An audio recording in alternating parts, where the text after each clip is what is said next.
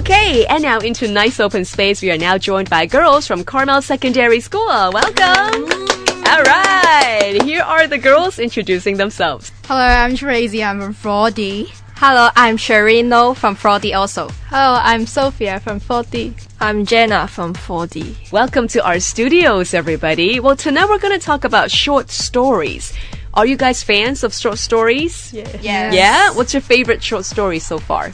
Um, my favorite short story is The Necklace. Um, it talks about a woman who borrowed a diamond necklace from her friends for a ball. However, um, she lost the necklace on the way home after the ball. Right. And um, she then borrowed loans to buy a real and new necklace for her friend. Um, after a few years, she met their friends again, and she told her friends that um, she suffers a lot with um, repaying the loans for the necklace. Um, however, at the end, her friends told her that the necklace is fake. what? That's a good story. Yes. That's a really fun read, yeah? Awesome. What about, say, Sophia? What's your favorite short story? My favorite short story is the Last Spin. It's uh, really a sad story. It's about two boys from coming from two tried gangs, and they played a game. It's the Russian roulette. Ru- oh, Russian roulette. yes, Right. And they really at first they are enemies, but uh, at last they found that they are they have a lot of similarities, and they finally became friends. But at last, sadly, one of them died because of this game. Right. Oh, it's kind of like Hunger Game. Yeah. Okay. How about Jenna? My favorite short story is uh, Curtain Rods. Okay. It's a humorous story. Right. It talks about a lady who was separated from his boyfriend, from her boyfriend. Right. uh, they both of them wanted to live in a house. So the lady put some prawn shells dipped in caviar into the curtain rod, Okay. and uh, later the prawn shells became smelly and nasty. and uh, her boyfriend was very worried, and he asked uh, someone to have a look around the house to see what's what was going on yeah. and uh, at last uh, her boyfriend couldn't find out the reason and he left the house the ladies lived in the house very happily All right. Wow, that sounds funny. Well, last but not least, let's come to Tracy. What's your favorite short story? So mine is a quite haunting one. Ooh, okay. Well, it's called um, The Flypaper by Elizabeth Taylor. yeah. This story concerns an 11 year old girl called Sylvia who is on her way to her music lessons Yeah. in a bus. Um, she encounters a stranger in the bus, and the bus, uh, the stranger keeps talking to her. Although Syl- Sylvia tries to ignore stranger, the stranger keeps disturbing her. She has no choice but to just ignore her Right. ignore him, but um, in the midway of the story, there's a woman stands out to speak for Sylvia, and Sylvia seems to gain some help from this woman. Right. However, this woman is actually a dark, evil one. She is the sto- at the la- in the last of the story. Um, Sylvia discovers that the woman actually cooperates with the stranger Oh, to no. capture her What? and then actually the um this the ending is an open ending we just guess we have to just guess uh, what is the consequence of sylvia and actually i think this story after reading the story i feel very horrified.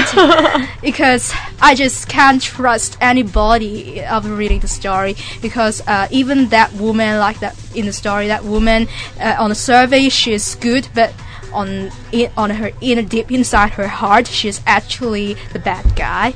And i think um, this writer in this story uses many literary devices that i am very appreciate Right. Yes, that like the symbolisms in the beginning of the story, she uses uh, something like uh, the dark rooms of the piano teacher, and this symbolizes Sylvia's um, Sylvia's dark life, Right. her, uh, her tragic fate.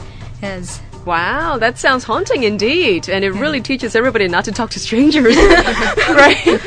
That is scary. Well, thanks for sharing all of your favorite stories with us. That was such a fun listen.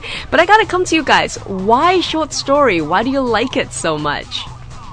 Um, I like short story as um, uh, those stories always carry um, important moral lesson. Yeah. And I think um, it teaches many um, important values that we should uphold throughout our life. Right. For example, um, take um, the Agnes as an example.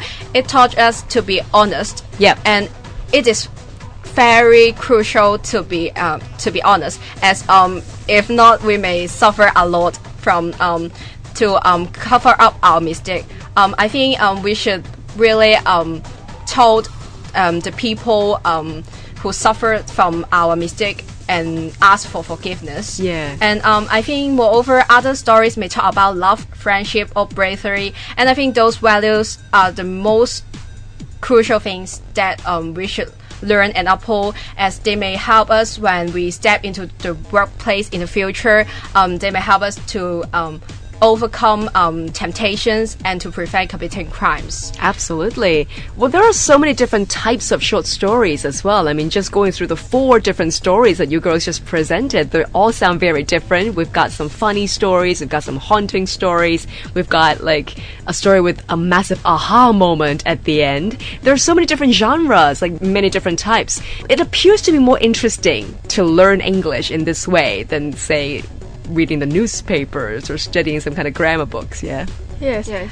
I think that students always study some grammar books or textbook in the English lesson in the junior form. Yeah. But now when we are in form four, we can have the elective of short stories, and we can read a lot of short stories with interesting ideas, like the short stories we mentioned Yeah. about. They are from the books that we learn in the lesson. Right. So I think that is it will be great for students to learn English through short stories, and they will start to develop interest in learning short stories. Absolutely. And also, when you're interested in a story, you can't put it down, right?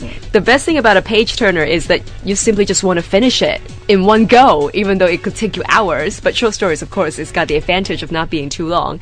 But there are also plenty of other ways to learn English. I think, Jenna, you were mentioning to me off air that movies is another choice, right?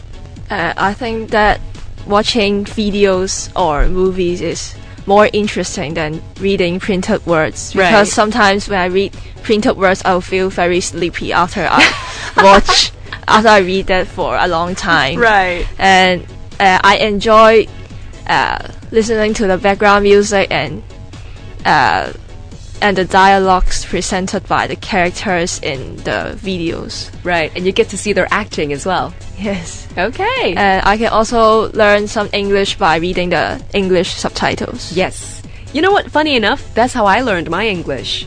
I watched too much American TV.